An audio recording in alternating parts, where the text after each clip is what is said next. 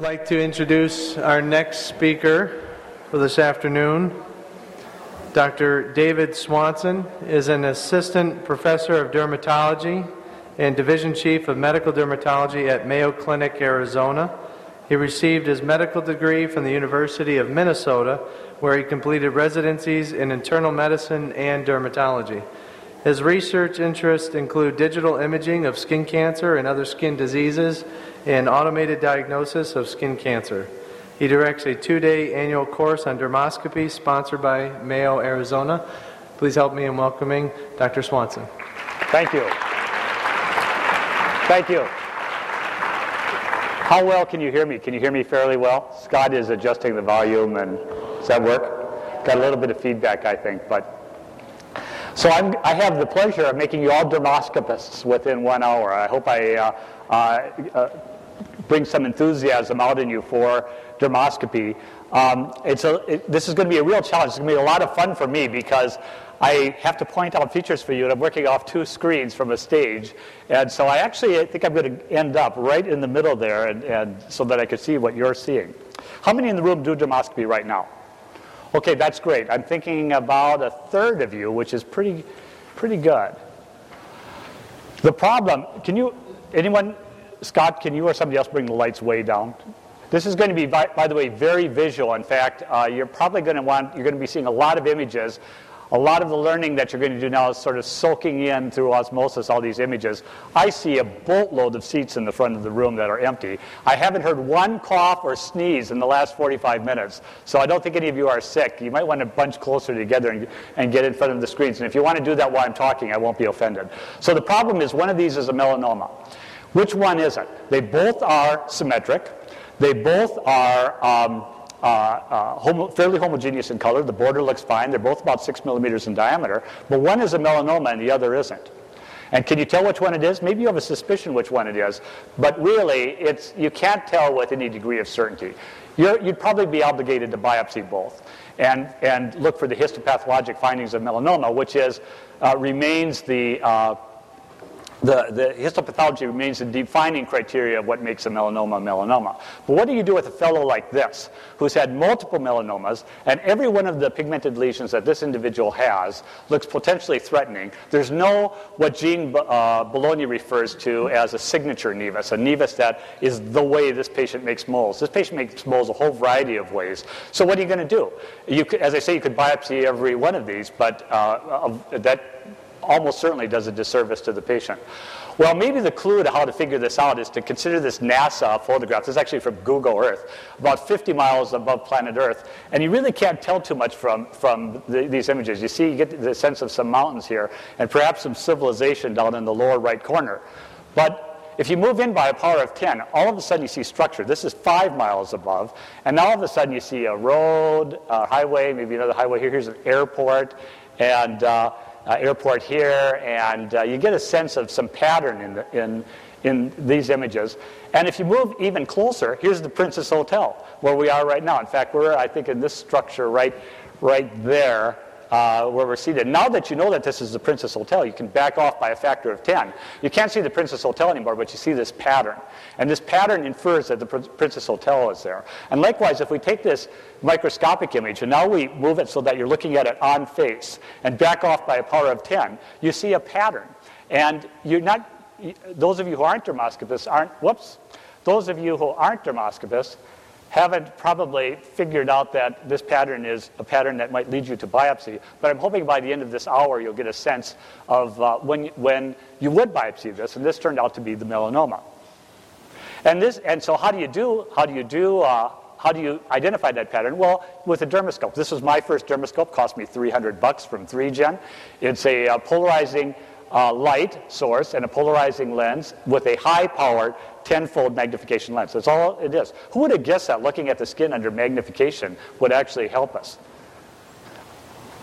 Now, why do we do dermoscopy? Well, we do dermoscopy to be better at what we do otherwise. This was a study that was published in the British Journal of Dermatology. It's a five year old study, but it's widely quoted in, by dermoscopists.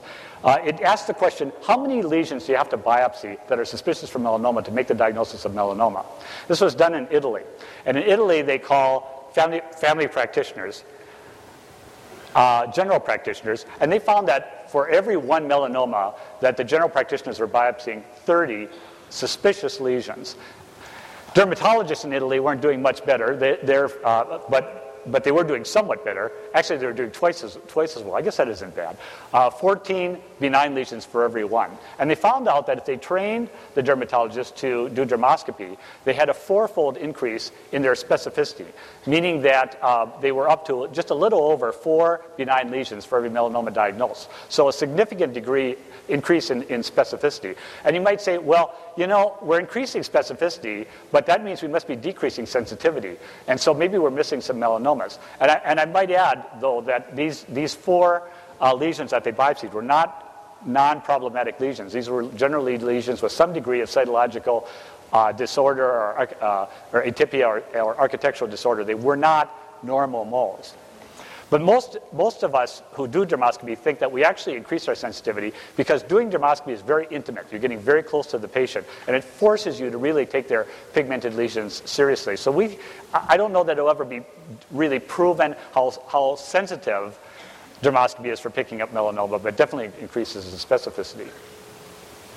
And so dermato- uh, dermoscopy is becoming part of the uh, dermatology mainstream. This is an article that appeared in Dermatology Times. I'm sorry I keep doing that. Uh, I'm used to the laser being in a different place than the advance button. Um, this is uh, Giuseppe Argenziano, who uh, developed a lot of the algorithms that are used in dermoscopy. Um, and I'm going to teach you one shortly. Dermoscopy aids diagnostic, diagnostic decisions. This is uh, Robert Johr from the University of Miami. Dermoscopy integral in the diagnosis of pigmented lesions in children.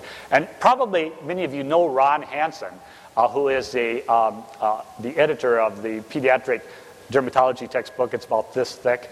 And Ron actually lives here in the, in the valley, and he actually wrote the uh, preface for Robert's uh, uh, dermoscopy textbook. Avid dermoscopist, uh, regularly uses it in his practice and, and, utilizes it to make decisions on his patients. And it's even entered the, ru- the realm of medical, of, the, uh, uh, of, of medical law. This is David Goldberg, who's a dermatologist and lawyer and does a lot of writing about malpractice issues in dermatology. And he, he wrote about epiluminescent microscopy, Nevi, and a lawsuit. This was a lawsuit that was brought uh, uh, on behalf of a woman who had metastatic melanoma. And the, the theory of the lawsuit was that the patient's melanoma would have been diagnosed earlier by the dermatologist had the dermatologist done dermoscopy. It was thrown out on a technicality, but, um, but the theory, the, the legal theory, was uh, thought by the judge to be valid. But as I say, it was for, uh, thrown out on a technicality. Now, despite that, fewer than 50% of academic derm- dermatologists use dermoscopy in the United States, and less than 25% of practicing derm- derm- dermatologists in the United States do dermoscopy. And I think that's because it's a relatively new technique and takes some uh, learning, some courses, reading, you know, looking at some atlases and so on. So I'm really impressed that in this room, it seems like it's better than the national average. And it's being taught now to primary care physicians. It's routinely taught to primary care physicians in Europe, Australia, and New Zealand. And we have a, a course that I'll, I'll, mention maybe a little bit later that um, uh, about a third of our attendees are, are primary care physicians.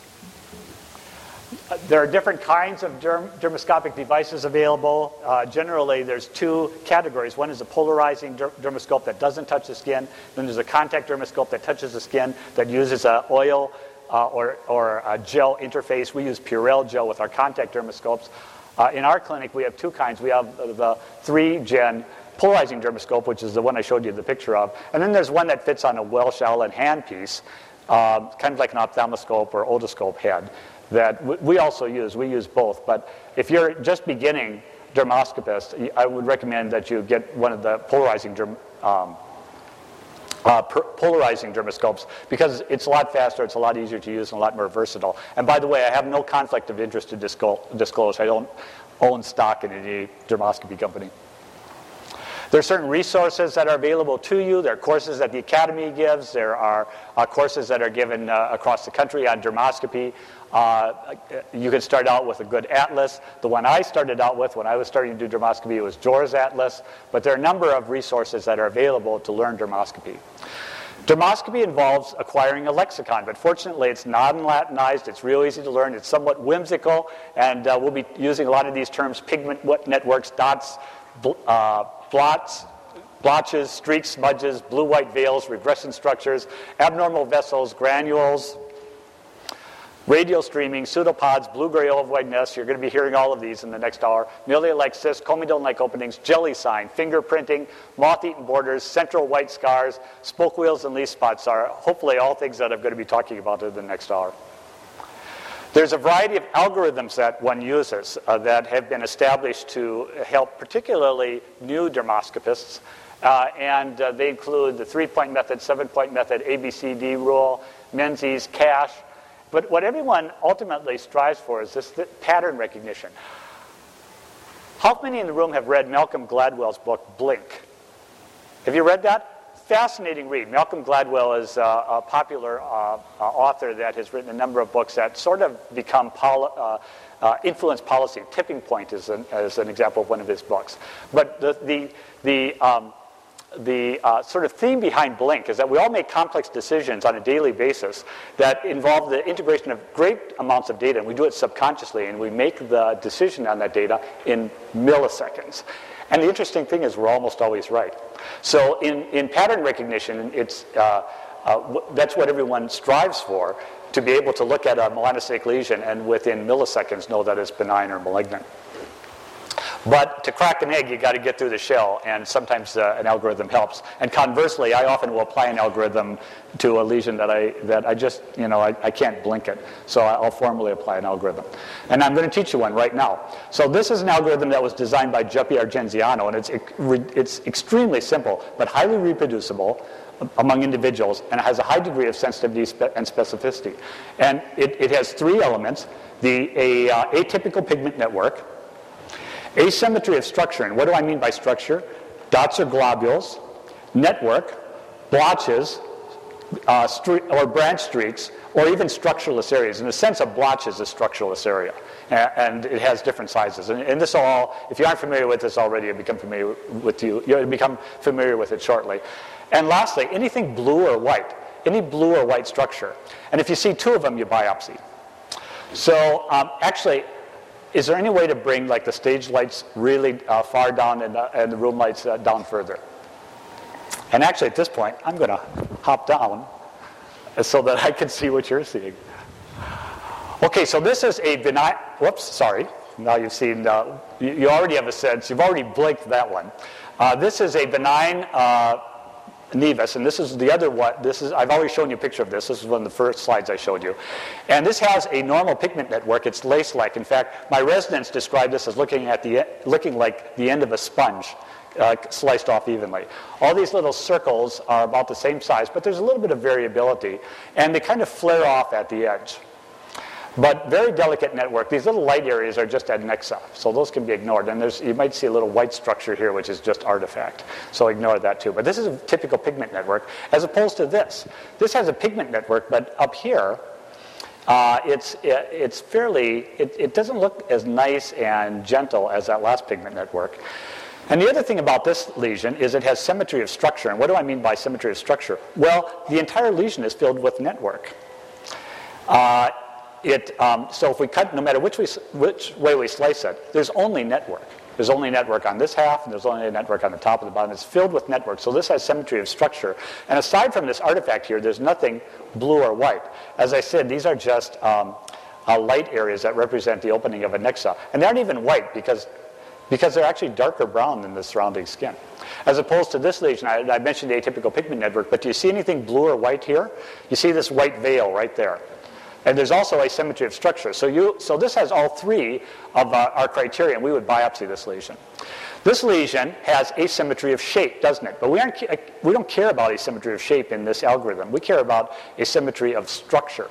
So the top half here does not look like the bottom half, except that structurally it's filled with network. So network fills this entire thing. And cutting nature a little bit of slack, this is actually a very nice pigment network, very delicate a little darker in some areas than others. That's okay. So we have in this uh, a, a, uh, a, reasonable pigment network, symmetry of structure, nothing blue or white. Now you could say to me, I don't like this network. I think it's atypical. That's okay. I'll accept that. With dermoscopy, uh, you have every, every, every person who looks at an image is going to see something different. But with this algorithm, you, you would, might look at that, and if, there's, if you said that if you felt the network was atypical, it really doesn't have the other two uh, uh, portions of the algorithm, the other two elements of the algorithm. So you still probably leave it behind. But let me stress that when in doubt, you cut it out. And so if you are looking at something and you're, and, and you're spending a lot of time thinking about it, maybe it ought to be in a jar. Maybe dermoscopy is going to fail you on that particular lesion. And that's okay. The best in, re, in the literature that's been reported in terms of benign to malignant ratio is actually that Carli article of 4 to 1. At Mayo, we're uh, in the range of 8 to 9 to 1. We take a lot of things off also because patients uh, have, have concerns about them. And, and we're all big believers in intuition. Now this lesion, let's look at it for a little bit. This is a lesion that has a slightly atypical pigment network. See how it's thickened up here? Right there. This has an atypical pigment network. It's not very atypical, but look what else it has. It has a bluish white structure right here on the side. And it has these kind of globules that you can see through the veil that we don't see up here. So it has asymmetry of structure, it has blue and white structure, and it may or may not have an atypical pigment network depending on what side of the bed you got up uh, that morning. But the point being that you got at least two, two out of three with this lesion and you'd probably biopsy it. How about this one? By the way, if you see anything that has a little square that uh, on it, th- this is from Robert Jorstek's book on, on loan with permission. So this lesion, I don't really see a pigment network on this. So if you don't see a pigment network, you can't call it. This little white lace-like thing down in the lower portion here is actually a, an inverse pigment network. Uh, pigment networks are darker than, um, than the thing between the network, the little holes in the network, whereas these are darker in the little holes, if you're going to call that a network at all. What this is is actually a cluster of globules right here that we don't see up here. So it has asymmetry of structure. Everybody sees something blue or white in it. So we've got two, two out of three we'd biopsy that this was a malignant melanoma. Now, there are exceptions. And in dermoscopy, you have to learn the exceptions. And this is one of them. If you came over to my house and, and were looking through my telescope and saw this thing up in the sky, you'd say, and I said, What is that? You'd say, That is an exploding star. That's a starburst. And, uh, and this is the ejecta of the star that's spinning out from the center of the star. This is a nebula, and a star exploded there maybe a thousand years ago. This starburst pattern is typical for Spitz nevus. So this is a Spitz nevus. And if you saw this in a child who about uh, you know eight years of age or seven years of age, you very commonly see these things, and you'd probably leave it unless there was something unusual about it. Like let's say it was half starburst, so it was asymmetric, then you might take it off. In an adult, Spitz nevi are very unusual. We generally take off Spitz nevi, although there's a school of thought that thinks that says that if it's perfectly symmetric, even in an older individual, it's been it's going to be benign. Uh, the the Europeans typically leave these behind in adults if they're perfectly shaped like this.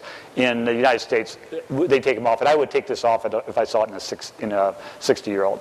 Another example of the starburst pattern. You can see you get the sense of motion here, this radiating out. A little bit more asymmetric, though. Another Spitz nevus. Now, we don't just use dermoscopy for, um, for melanocytic neoplasms. Um, I, um, for me, my dermoscope has become like a stethoscope to, uh, to a uh, internist. And I, I, actually practiced internal medicine for a few years, and used to carry my stethoscope around my neck real cool when I'd uh, walk around in, uh, you know, in rounds.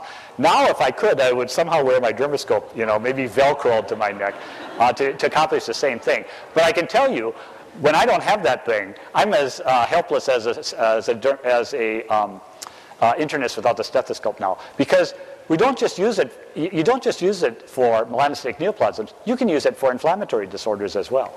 And I'll show you an example of that a little bit. And by the way, I sometimes get carried away. I think I have till 445. At 4.30, if I don't stop, somebody better grab me because I've got a 25-point exam for you at the very end. It's going to take about 15 minutes, and I definitely want to do that. Um, and, I, and I never know how many of these images I'm going to get through. Okay, so anyway, going back to this. So actually, when you're looking at things through a dermatoscope, really the first step is to find out if it's a melanocytic lesion or not. Uh, by that I mean a melanocytic neoplasm. And then once you've made that decision, then you uh, maybe apply an algorithm or maybe you've got enough experience so you can do pattern recognition and you decide whether it needs to be biopsied or not. And our goal, remember, very important, our goal is not to diagnose things necessarily with a dermatoscope, although I think you'll find you're doing a lot of diagnosis. Our goal is really to um, de- determine what we can safely leave behind on the patient at the end of the visit or what needs to be biopsied. So what determines whether a lesion is melanocytic? Well, the things we talked about, uh, brown or black network dots, globules, branch streaks, or blotches. Uh, as we see in this one. So if I looked at this and I was going to analyze it, I'd say, well, I think this is a melanocytic neoplasm because I see network. It's an atypical network. But it's network. So I could stop right there. But there are also dots and globules down here. There's brown blotches. Uh, but uh, I, so I think this is a melanocytic neoplasm. Now I'm going to apply an algorithm. Is that network normal or abnormal? I believe abnormal. Very good. Do you see anything blue or white? Absolutely. You could stop there, but there's also asymmetry of structure.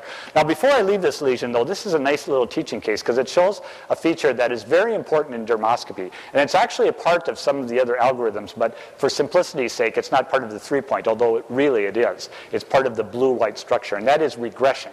So, do you all know what regression is in, in a melanocytic neoplasm?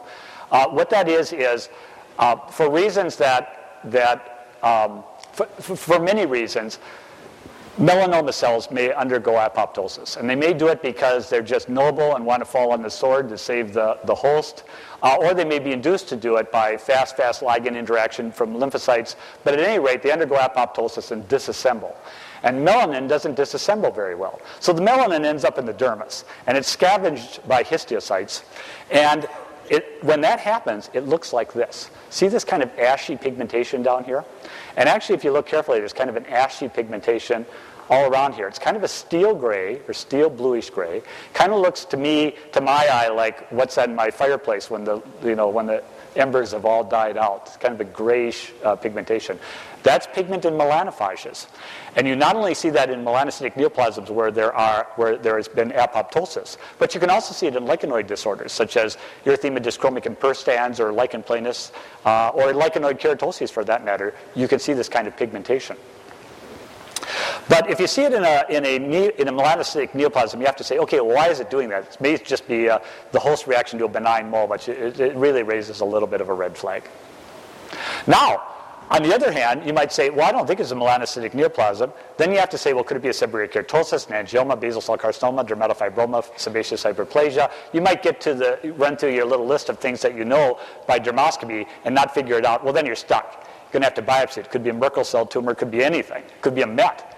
So you, uh, if you don't know what it is and, and dermoscopy isn't helping you, you got to biopsy it. This is the dermoscopic features of a seborrheic keratosis. And um, what, what one typically sees are these comedone-like openings and milia-like cysts. And this is one situation where a contact dermoscope is a little bit better, but not much, but a little bit better than the polarizing dermoscope because these milia-like cysts under, a polar, under a contact dermoscope light up like stars in the night. And then this also displays the jelly sign. Whoops. Uh, you see this really sharp border here? It almost looks like somebody took some seborrheic keratosis jelly with a butter knife and smeared it on the skin. And this is the equivalent, uh, uh, dermoscopic equivalent of the stuck-on appearance of seborrheic keratoses. Milia like cyst, jelly sign, and um, uh, uh, comedone-like openings. Also, sometimes you see this under dermoscopy, a cerebriform surface. And I don't know if you, any of you, I'm sure most of you probably have scuba dived and seen brain coral. It looks more like brain coral to me than brain, but that's also a typical finding on dermoscopy. This is an angioma. And what we, one sees is a vascular lacuna. And Libby mentioned angiokeratomas. This is an angiokeratoma, and I agree with her that these sometimes are jet black. And sometimes my poor man's diascopy, you know what diascopy is? You take a microscope slide and you push on it, see if you can get some of the blood out of it, and sometimes you can see it better. Well, I just push my thumb on it, and then I let go real fast and take a peek and see if it's uh, uh, gone from black to purple or red. But with a dermoscope, these are no problem because they always look like this. They're always red. So dermoscopy is really good for both angiokeratomas and, and uh, angiomas. Now, basal cell carcinoma is where I really think dermoscopy pays off. And I use it for basal cell carcinomas much more than I do for melanocytic neoplasms. This is the typical feature of a basal cell carcinoma. Look at that blood vessel right there. There is nothing else really that gives you that uh, sharply, in your face, in focus blood vessel. If you look at the other blood vessels that are in the background here, they don't look like that. Now, sebaceous hyperplasia can sometimes do that too, but it has a distinct yellow color to it. Also, this uh, is displaying what my residents call the Sharpie pen sign. It looks like I you know, was pointing out something with a Sharpie pen and accidentally got it on the screen here, this kind of black pigmentation. Uh, and um, that represents some ulceration. Here's another basal cell carcinoma. Look at those blood vessels. sharp in your focus blood vessels, blue gray ovoid nests. That's what the, these are. Also, very typical basal cell carcinoma. And this kind of brownish pigmentation is also really typical. But what you want to look for for the defining criteria are these vessels, blue gray ovoid nests. You don't see them with the naked eye. Leaf like structures. Um, my, my, residents who haven't ventured from the state, and occasionally I have one, have trouble with leaves, you know, because, because you know, everything's spiny here. There's not a lot with leaves. But can, with a little imagination, can you make those out as leaves? Leaf-like structures. Again, very typical basal cell carcinomas. In fact, if you see a leaf, leaf-like structures that go around 360 degrees like this with a dark center, that's called a spoke wheel. And that is pathognomonic for basal cell carcinoma. And when you get, uh, you know, do a little bit of dermoscopy, you've been doing this for a while, you will diagnose basal cell carcinomas one half millimeter in diameter uh, based on spoke wheels. And other features too. This is a dermatofibroma. What defines a dermatofibroma? Central stellate scar. Now, let, us face it, you don't need to, to really, uh, uh, you don't need dermoscopy for most dermatofibromas, but sometimes you look at it and you think, gee, I think that's a dermatofibroma, but I'm a little bit on the fence with this one. Whip out the dermatoscope and you have it nailed. Because they will typically have the central stellate scar and a little bit of a pigment, uh, normal appearing pigment network surrounding it, which points out the fact that not everything that has a pigment network is necessarily a melanocytic neoplasm. So when you're approaching something and you say, okay, step one, I got to figure out if it's melanocytic neoplasm or not, uh, something like this might trump. Uh, you know, these features would uh, uh trump it being uh, the network defining it as a melanocytic neoplasm. But again, when in doubt, cut it out, right? Here's another one, St central stellate scar network around the perimeter. Now, th these, take a look at the, these blood vessels. If I showed you this, and uh, I was in an operating room, and I was working on somebody's back, and I whipped out this, you know, kind of brown, well, reddish brown organ, and then I dermoscoped the surface of it, and I said, okay, uh, this is a kidney, and these are on the surface of the kidney. What are these? You'd say, what? They're what? Glomeruli, right? So these are glomerular-like blood vessels, and these are pathognomonic for squamous cell carcinoma in situ. And you will see these, um, uh, particularly on the lower extremities of older men and women, uh, but elsewhere as well. You uh, just, you know, there's squamous cell carcinoma in situ, curette them, but send in the path, of course. But, uh, but that's, that's what they are. If you see dots, could be something else. But, but these glomerular-like blood vessels, pathognomonic. Okay, so let's do a few lesions. This is actually the cover girl from uh, Bob George's textbook. First of all, is it a melanocytic um, neoplasm. Well, I'm looking at this, and what do I want to look for? Okay, I'm going to look for brown blotches and other things. But this color, I already told you, we can sometimes see basal cell carcinoma. What do we see here? Network. Right there. Is it typical or atypical? Atypical. Do we see anything blue or white? Okay. Asymmetry of structure. Definitely. There's network over here that we don't see over there. Take it off. It's a, it's a melanoma. How about this one? First of all, uh, is it, do you think it's a melanocytic neoplasm? Well, it has lots of comedone-like openings, and it has a little positive jelly sign here, doesn't it? Seborrheic keratosis. Okay, how about this one? This is from Robert's book also, as I see if you see a little square like this. They're, they're just such great teaching images that I stuck them in here. Okay, let's look at this. First of all, it's filled with network. Even here where it's light, uh, we see network. Maybe a little bit of light area here. Um, uh, is the network typical or atypical? It's pretty good, isn't it? pretty good. Now notice that, that it has really multifocal hyperpigmentation, and hyper and hypopigmentation. And you see this pattern. So we're talking now pattern analysis. You see this pattern in about 25% of, of Clark's nevi, or what we don't use the term dysplastic nevi uh, in, in, our, in our department, but what used to be called dysplastic nevi or Clark nevi, they have there's a lot of synonyms. About a quarter of them have this multifocal hypo and hyperpigmentation pattern. But it has symmetry of structure. Uh, th this is, I mean, if you look at this, this is white. Okay, so we really, I, am hesitant to call this white structure. But for me, this has symmetry of structure, doesn't have blue or white structure as you've seen it, and I've shown it to you so far. And, uh, uh, and it has a typical pigment network. I'd leave this one behind, and I wouldn't lose any sleep over it. But look how nasty it is on the girl's photo. Okay, how about this one? Network, there's network up here, typical or atypical, those of you in the front. Atypical. Do we see asymmetry of structure? Absolutely. We could probably stop there. But this has another feature that I want to point out, and it's the Pink Panther sign. Pink lesions, you got to beware, and especially, particularly if you see multiple shades of pink, as uh, as we see here. And when uh, some of the algorithms talk about atypical vascular pattern, which includes multiple shades of pink. But if you look at this, there's polymorphous blood vessels within this melanocytic lesion. But, we, but we've already, three point will not fail you on this one. You're already going to take it off. But this, this was a malignant melanoma. How about this one? What do you think? Is it a melanocytic neoplasm?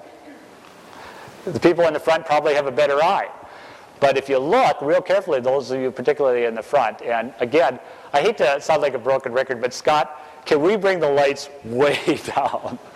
Because um, I'm hoping that, I mean, I see people taking notes, and I, I'm honored that you would take notes on my talk, but really, uh, you want to suck in these images and, and, and it'll click. Uh, so there are little fine little blood vessels there. There's that Sharpie pen sign, blue, gray, ovoid nest. Now, if you said to me, um, how do I know this isn't? How do I know this isn't like a brown blotch? I'm going to call this a melanocytic lesion, and I'm going to, uh, you know, maybe it, I think it's a melanoma because it has it meets uh, uh, it has asymmetry of structure and, uh, and, and you know blue structure and so on. I'm going to biopsy it. Well, it could be a melanoma. In fact, I sent this lesion around my department, and half of it, and I said, okay, what is it? And the, the residents all got it right because the residents always get it right. They knew that it was a basal cell skin cancer. But about half the faculty said, no, I think it's probably melanoma. There's that Sharpie pen sign. But the point is, you'd biopsy it, wouldn't you? So the important thing is to make the diagnosis with the patient. What do we see here? Glomerular-like blood vessels, little tufts of blood vessels. That's a what? SCC in situ, right. Now this lesion kind of looks like it's painted onto the skin. And see how sharp the border is there? So this is a lentigo typical appearance of a lentigo. Now, every lesion I showed you, I have pathology on, so I'm not sure what bothered the uh, individual uh, who looked at this to buy, you know, enough to biopsy it. I would probably leave this behind, but there's nothing wrong with biopsying it if you're in doubt. I think what bothered them is they might have seen some network here and thought, you know, I'm seeing some, I'm seeing network and I'm seeing, and it looks atypical, and I'm seeing, uh, uh, I'm seeing a, uh, you know, some asymmetry of structure here, so I'm going to take this off. But particularly if a person had lots of these, you would feel comfortable with that being a lentigo. But there's nothing wrong with biopsying it. That was a lentigo. How about this one? Network. It's got network, right? Like right here. Typical or atypical? Okay. See anything blue or white? It's probably a regression structure right there. And it has asymmetry of structure and it has multiple shades of pink. So that's a melanoma. Okay, here's another one.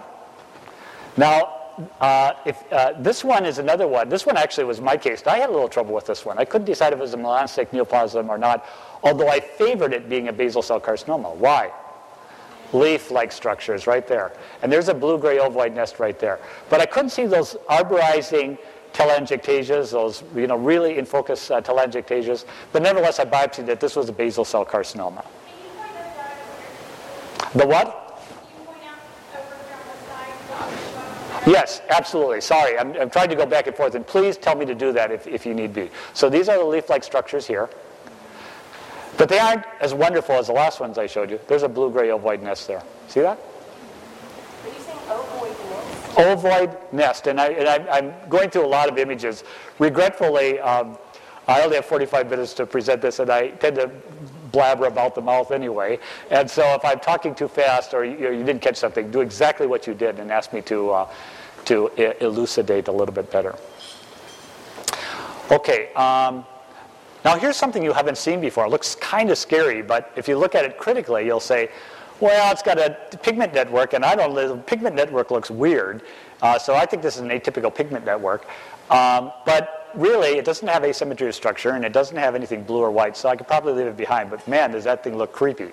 It kind of looks like, let's see, what's the name of that character in Spider-Man 3. Venom? Yeah, kind of look like, it looks like, whoops, kind of looks like, reminds me of that. This is an ink spot lentigo. And once you see one of these, this is what ink spot lentigos look like. You'll, you'll, you now know what all ink spot lentigos look like. And these are typically seen in type 1 skin. They're generally black. They're outlier lesions. Whip out your dermoscope, it's an ink spot lentigo. How would a lentigo maligna differ from that? Well, lentigo maligna, so uh, are you speaking on the face, for example? Or lentigo maligna on the shoulder? Okay. I'm glad you asked that question because the criteria that I'm giving you apply to the face, but in general, there are a whole bunch of other criteria that are for the face and palms and soles. So these are unique areas that have their own set of criteria.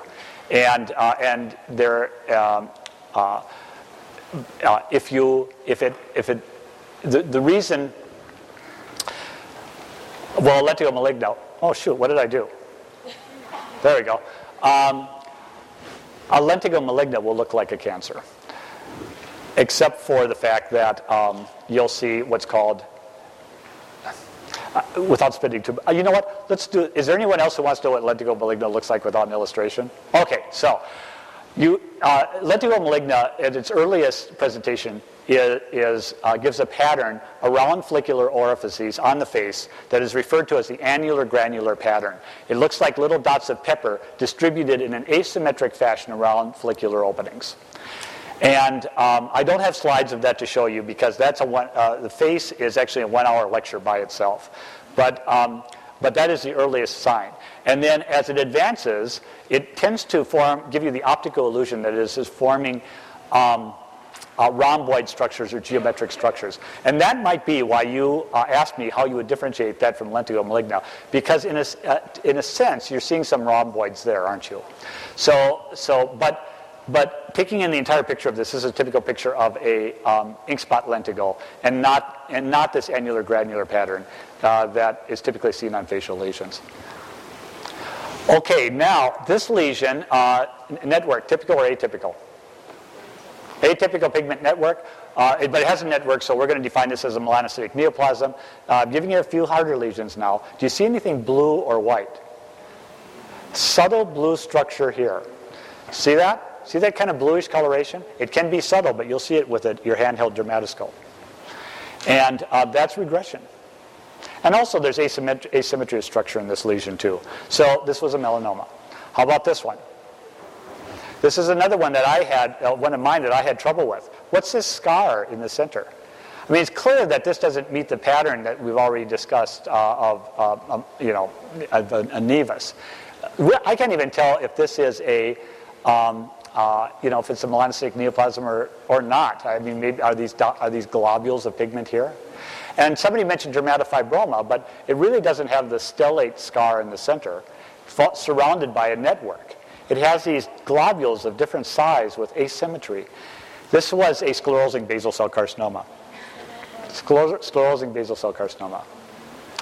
Okay, here's a lesion. Uh, melanocytic neoplasm has globules of brown pigment here. So probably asymmetry of structure, multiple shades of pink. You'd probably biopsy this one. This was a melanoma. Another uh, lesion, another uh, lesion that's probably a melanocytic neoplasm. We see network here. We see asymmetry of structure. We see probably some regression right there. Another melanoma. Now, um, uh, this lesion, uh, really, you can blink. You know this is going to come off. It has an atypical pigment network. It has uh, asymmetry of structure. Has white structure within it. So this is a lesion that you're probably going to throw in a jar. It came back atypical melanocytic hyperplasia, which in our department uh, is sort of a code word for, I think it's melanoma, but I'm not absolutely sure, as opposed to um, nevus with severe architectural disorder and cytological atypia, which is code for, I think it's a nevus, but I'm not entirely sure. but we, we remove these as a melanoma. But what is this, ladies and gentlemen? What is this? Oops, let me put that back. What is this thing? This is a melanoma. This is a melanoma. And there's a lot being written right now about how you can only go so far with pathology when your eyes are telling you it's a melanoma. And really, what you've got to do is clinical pathologic correlation with these things. And if you see something that looks like a melanoma, like this thing, and it comes back benign, something got screwed up. And uh, uh, uh, the fact that maybe something got mislabeled or something got cut wrong, you know, you really got to call up the pathologist and say, you know, I think this is a melanoma. In fact, this is a melanoma. And, uh, and we ended up re-excising this. But atypical melanocytic hyperplasia for us is uh, uh, uh, a melanoma anyway. So this was excised. This was a thin lesion. We excised it with a half, centi- um, um, half centimeter margin. Okay, um, you're getting probably really good at pattern analysis right now. That's good because the test is going to go real fast. Uh, so we see, is this a melanocytic neoplasm? Yes or no? Yes. Uh, do you see any, uh, does it have asymmetry of structure? Yes. Okay, does it have anything blue or white, which includes regression? Yes. Probably up here, huh?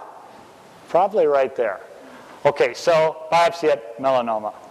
I've got a lot more melanomas in here than I do um, uh, non-melanomas. Another lesion, melanocytic neoplasm. Uh, probably, uh, you know, it could be a lentigo, but uh, we're seeing, you know, kind of pigment, little globules and blotches here. Multiple shades of pink. Now, I've shown you something that I haven't pointed out to you, but I've shown you several images with this feature. And that is, you see these little white lines here? Can you make those out? Those are called chrysalises. See right here? And by the way, they're those little pigment, you know, kind of globule things. They aren't well, de- you know, really greatly defined as dots and globules. But see these little lines here? Those are called chrysalises, and those that represents um, scar-like bands of collagen within the upper dermis uh, that, that polarizes. It polarizes. And so you only see that with a polarizing dermoscope. But if you see that, it's almost for sure going to be either melanoma or in, in something that is otherwise good for basal cell carcinoma, basal cell carcinoma. In fact, in other words, think malignancy when you see that. And you see that in a lot of, the, a lot of these lesions. So that's a little dermoscopic pearl. All right. Uh, how about this one? Melanocytic neoplasm? Yes or no? A- asymmetry of structure? Anything blue or white? You only need two.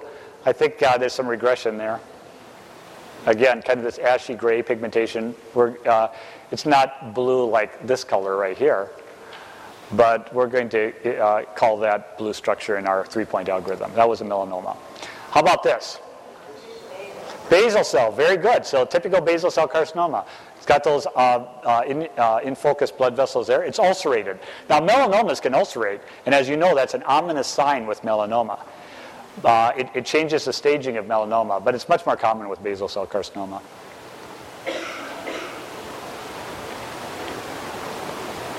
Okay, melanocytic neoplasm.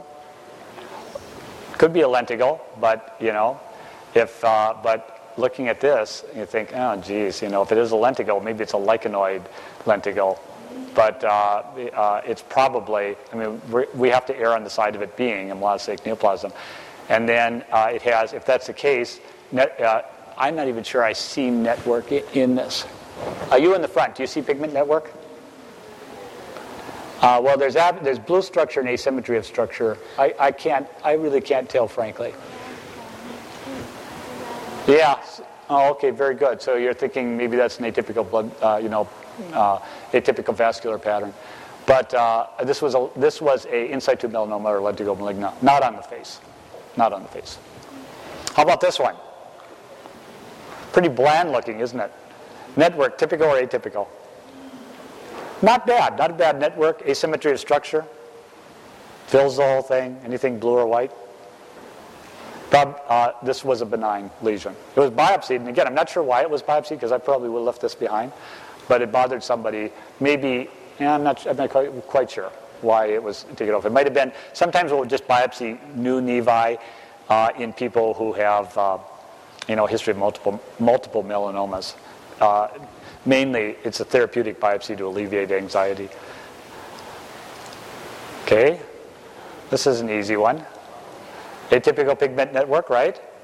Asymmetry of structure, multiple shades of pink. A lot going on with this one. So take it off. Y'all in agreement? All right, melanoma. How about this one? Now, I haven't shown you anything like this before, uh, but what do you see uh, in, the, uh, in this? You see peppering. You see this pepper-like pigmentation. And peppering is also pigment in melanophages. So this is actually a lichenoid keratosis. And it'll take some getting used to seeing a few of these and biopsying them and having them come back lichenoid keratoses before you're comfortable leaving these on patients. But lichenoid keratoses are fairly common. Typically occur in the upper chest, uh, you know, uh, shoulders and upper back. They're ho- homogeneous in color, but they have this evenly dispersed uh, black dot pepper-like pigmentation throughout that is just another manifestation of pigmented melanophages And in this case, it's probably keratinocytes that have undergone apoptosis. You know, the reason you tan is because the melanin is uh, given from the melanocytes to the keratinocytes. And so the keratinocytes kind of suckle up to the uh, melanocytes, kind of like little piglets, and, uh, and, and, swallow up the uh, melanosomes. That's how it's delivered to the keratinocytes. Uh, the, there's, I think it's the ratio is 1 to 40 melanocyte to keratinocyte. But if those keratinocytes undergo apoptosis, their melanin uh, also will be taken up by melanophages. Okay? Um, melanocytic neoplasm? Okay? Um, and, on, and that on the basis of, I think there's some, some network down here. Uh, there's blue and white structure up there, asymmetry of structure. Malignant melanoma. How about this one? This is a tough one. Uh, I think, well, uh, that would be one interpretation, but they aren't kind of, that, the question was, is this peppering? And I think in this case, he's a little brown for peppering. You know, that, uh, it's, th- that other lesion I showed you has more black, looks like pepper. But these are little brown dots.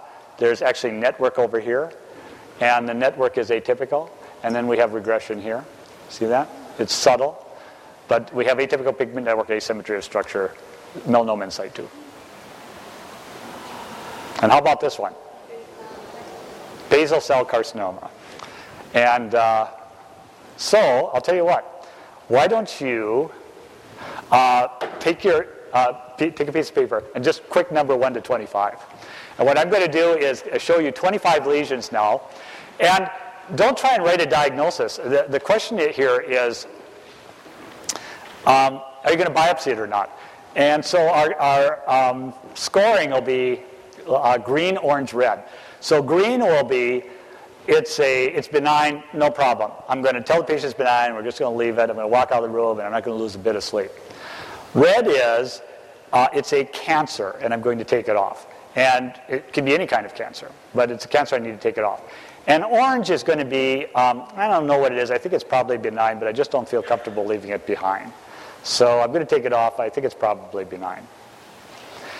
And orange is always going to be the right answer because I have, because every one of these I have path on. But, but don't try and, you know, I mean, challenge yourself a little bit.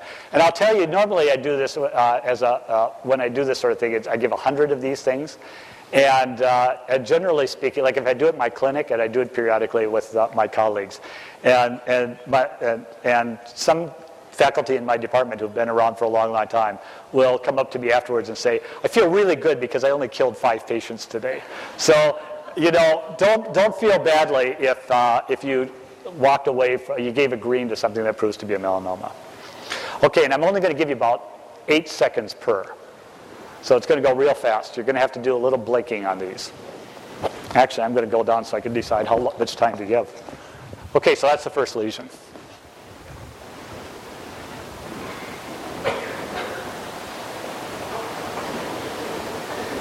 And if I'm going too fast, tell me.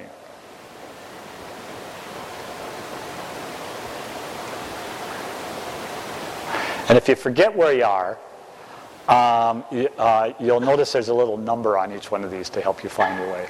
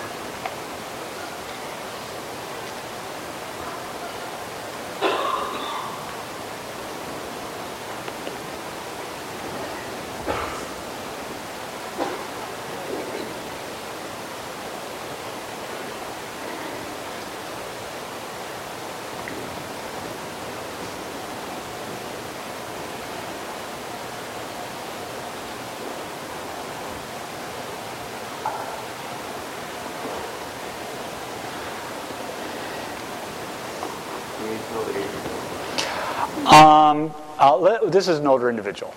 This uh, individual is like, you know, probably I'm guessing 40 to 50. I know, is that older? It's young to me, let me tell you. I'll, I'll never see that again.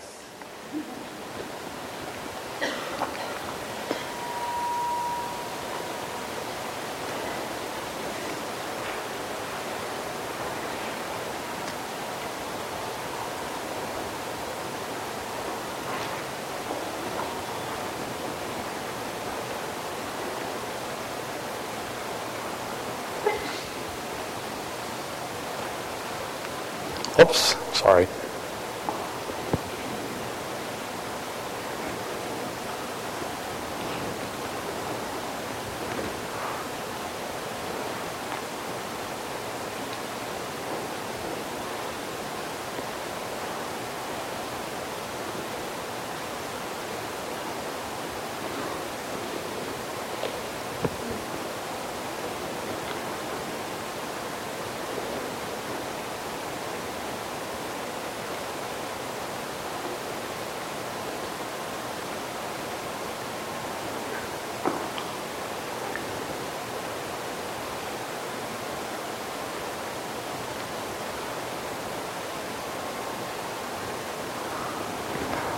Okay, so the lesion we're looking at is right here, but actually it goes all the way around here. So the question is, would you biopsy this one?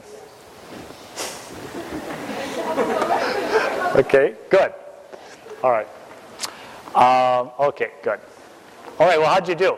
You're sort of getting a familiarity with these, those of you who've never done, not done derm, uh, dermoscopy, got a sense you can get your hands around it. It's actually pretty easy. You just got to start doing it. And, and I'll, let me tell you something. You start doing dermoscopy, I think the people who do it will agree with me. You never look at the skin the same way. I mean, it's a real eye opener. And that's why I say I, am you know, if I was on a desert island, I had to practice dermatology and my battery uh, burned out on my dermoscope, I'd be toast. Because I've really become dependent on it. Okay, let's back up here. Scott, can you move me, to, uh, can you fast reverse me to um, the beginning of that exam. It's 25 slides back. And we'll go through these one by one and see how everyone did.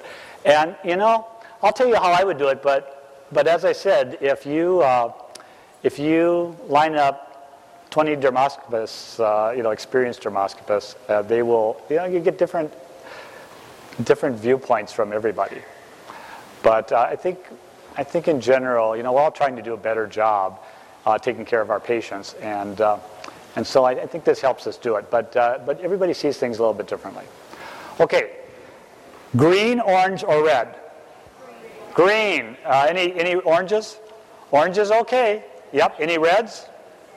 All right. So the network here is um, this lesion has a pigment network. The network fills the entire thing.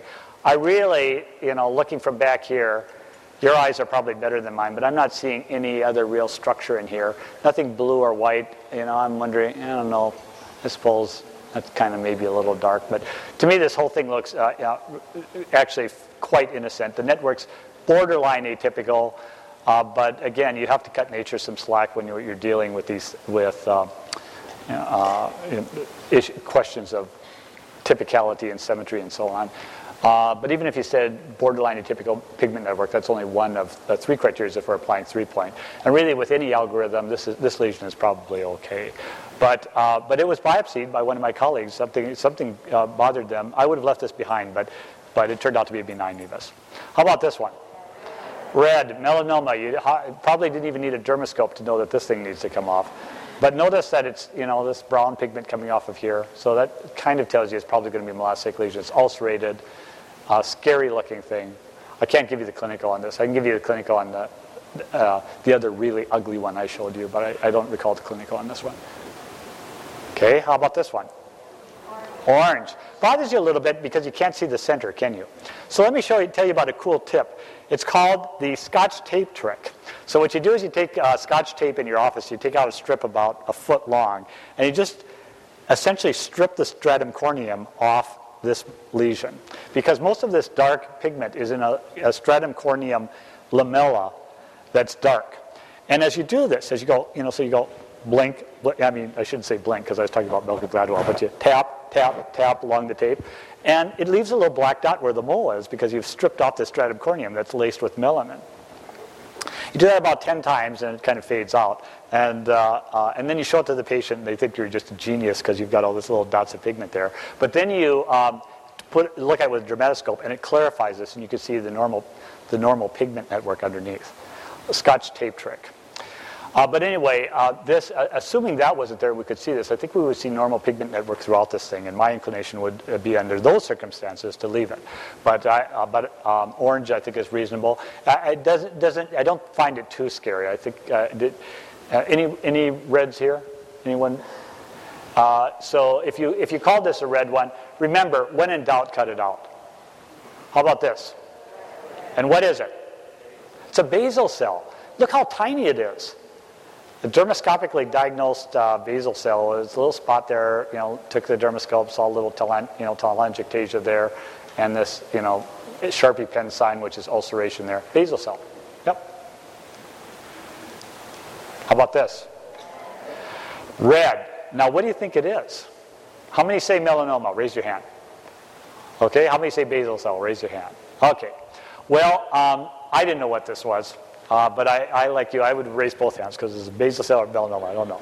But I knew it needed to come off.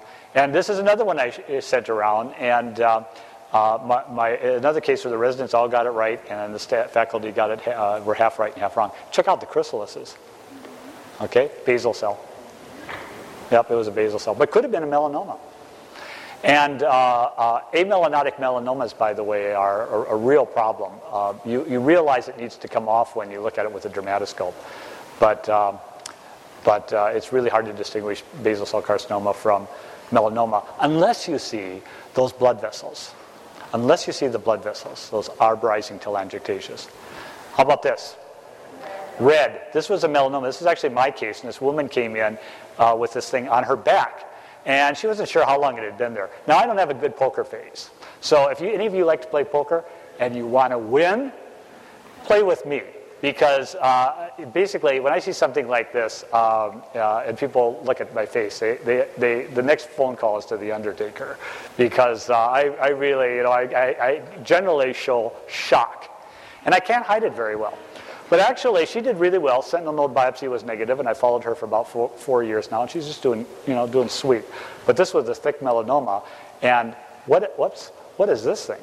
Is that an in-transit met? Or is it part of this thing and, and regressed in between? I don't know.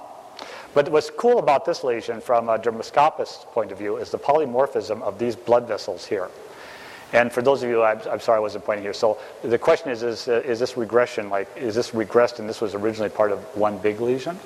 Or is that like a small intransit met? I don't know the answer to that. Where would you biopsy that? Uh, you know, this, uh, so we do a lot of shave biopsies in our, our clinic, clinic uh, because we just don't have, we can't do excisional biopsies. We just see so many of these things. Uh, you know, we diagnose thousands of uh, uh, of uh, basal cell carcinomas and 100, about 160 um, melanomas, and you can you know do the math. Eight times that, you know, we just have to do a lot of shades. This one, frankly, I would send straight to the surgeon. This is a melanoma. However, our surgeon, we do sentinel node biopsies, and our surgeons won't do the sentinel node biopsy until we've proven that it's a melanoma and they won't even set it up. So we have to biopsy it. So I just take a chunk right out of the center. I, I might punch it, but more likely I just take a razor blade. I'd put as much curvature in it as I can without breaking it and scoop it right out of the center and send it in. Um, and what would I do if it came back benign? I'd do it again because this is a melanoma. Okay, let's see. Uh, how about this one? Red, what is it? Basal cell. Blue-gray ovoid nest, and you can make out the little telangiectasias. You probably can better than I. I can barely see them, but I think there's one right there. This one? Not, yeah, this is a green one. I like this one. It has dots, but the dots, I mean, so what we see here are two structures. We see network and dots, and the dots are kind of scattered throughout the whole thing. They're at the perimeter, but they're also in the center. So it's not really a starburst pattern, and the network's pretty good. So uh, this one we'll leave behind. How about this? Orange, uh, okay, well, let me tell you a little bit about this thing. This probably would have been orange to me to start with, but now it's green. And why? This is a network. It only has network. And it's the, uh, it is the, the pattern is uh, the um, multifocal hypo and hyperpigmentation that I told you about. These are very, this is a very common presentation of nevi in older individuals. And, and again, it, takes some, uh, it, will take seeing a few of these and vibe seeing a few of these before you're completely comfortable with that. But especially if this individual is making a lot of these, it's more or less their signature nevus, you'll feel real comfortable leaving it behind. This is an acceptable pattern of nevus in, der, in dermoscopy. But it, as you can imagine, it looks really creepy uh, with the naked eye. This? Green. Yep. Any oranges on this one? Okay, good. Kind of a globular pattern. Sort of globular, homogeneous throughout. Green. Maybe uh, not, not a bad network, maybe a few dot, asymmetric dots. Uh, this might be, you know, yeah, again, uh, looking around the patient, this might be an orange for me, but it was a nevus with architectural disorder. Green. Okay, any oranges on this one? All right. That's, that's uh, you know, orange is, is, uh, is all, orange is always right on this exam, as I said. Uh, fairly innocent looking thing. How about this? Red. And what is it? So going to be a melanoma. It has multiple shades of pink, has atypical pigment network, asymmetry of structure, has chrysalises. Now, we didn't talk about veil. And blue-white veil is something that's, that is, people talk about a lot in dermoscopy. And um, there's some people like Bob Johr, for example, whose textbook somebody was just holding. I saw somebody with uh, Bob Johr's textbook. Um, the, uh, Bob Johr doesn't like to teach veil because he doesn't pe- think people get veil. I think veil's pretty easy. Uh, uh you just, in, um, well, imagine, imagine a bride. And um, the bride you all know what the bride looks like because you've all met her because that's why you were invited to the wedding. And so you know what she looks like. And she comes walking down the aisle and she's got veil on if it's a you know traditional wedding.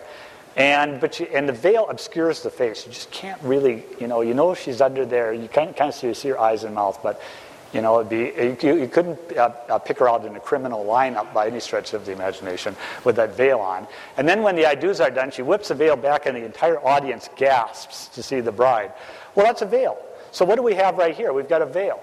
And it's slightly obscuring what we see underneath it, just like a bridal veil.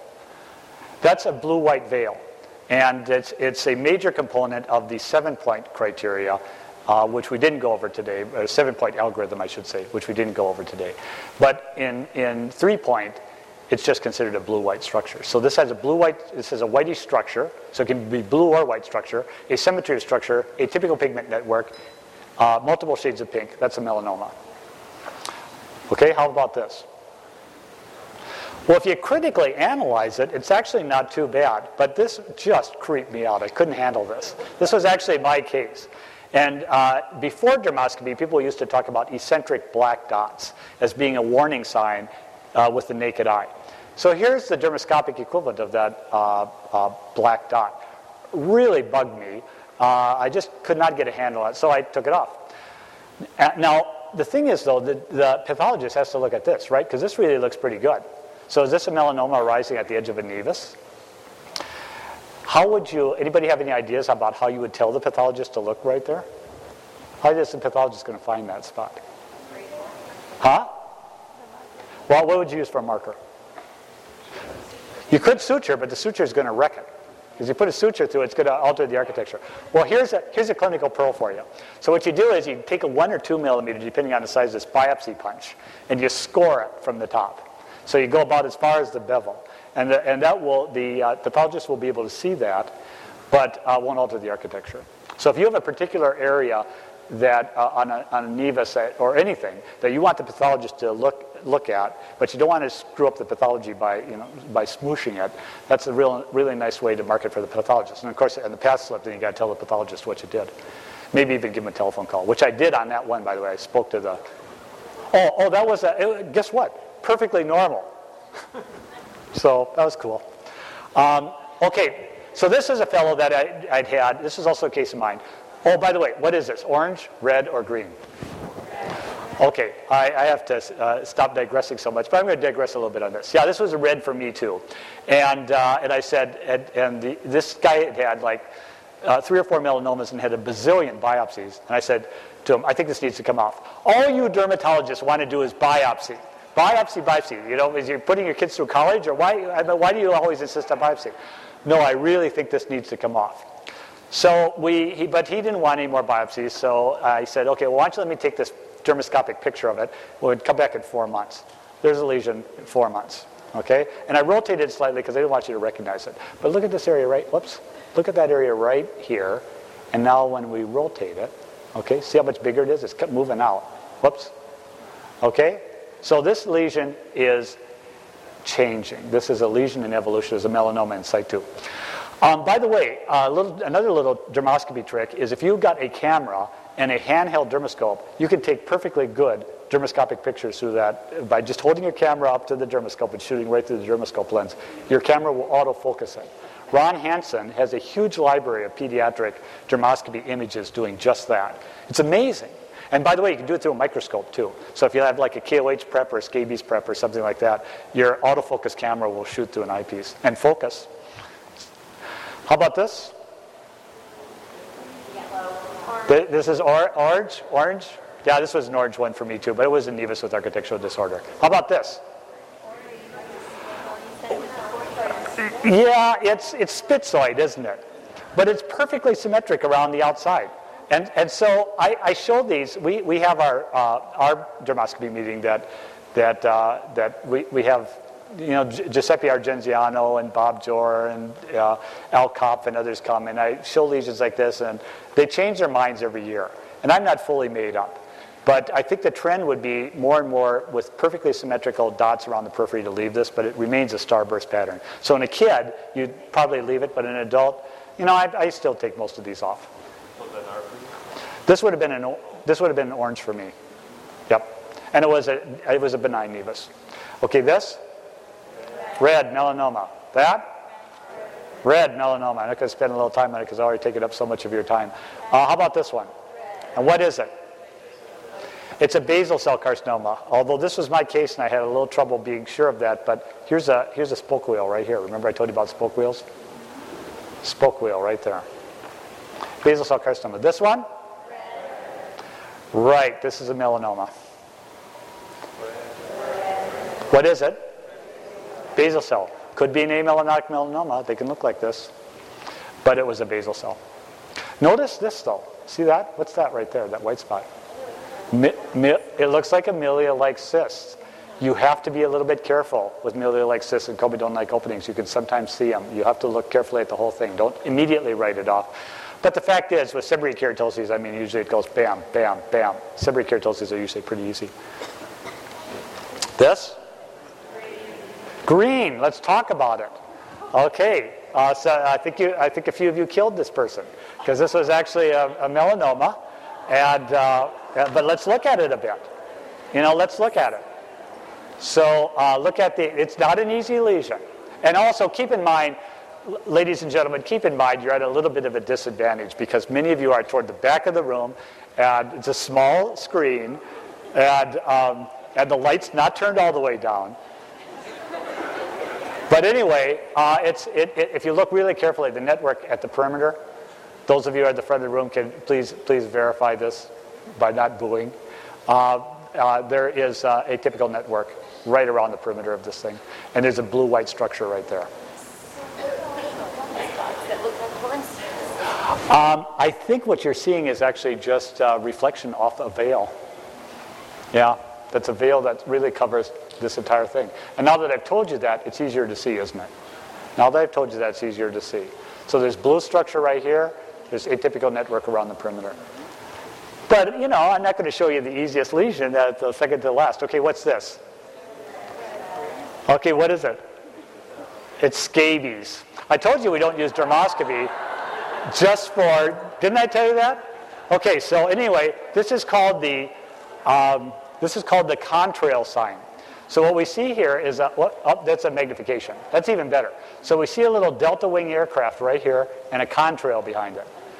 And this is a great way to diagnose scabies. I mean, you can really see the mites with your dermatoscope. Plus, there's something cool about the, um, the, the way the polarizing system works to find this. So the contrail is right here, and the little delta wing is right there. That's really the head of the scabies mite. All right. Thank you very much. Um,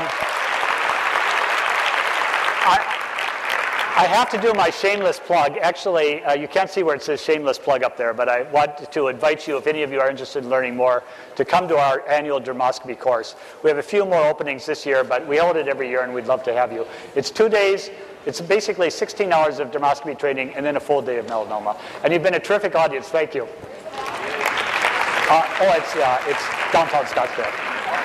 Yeah. And if you, I'll stick around for a little bit if anyone has any questions.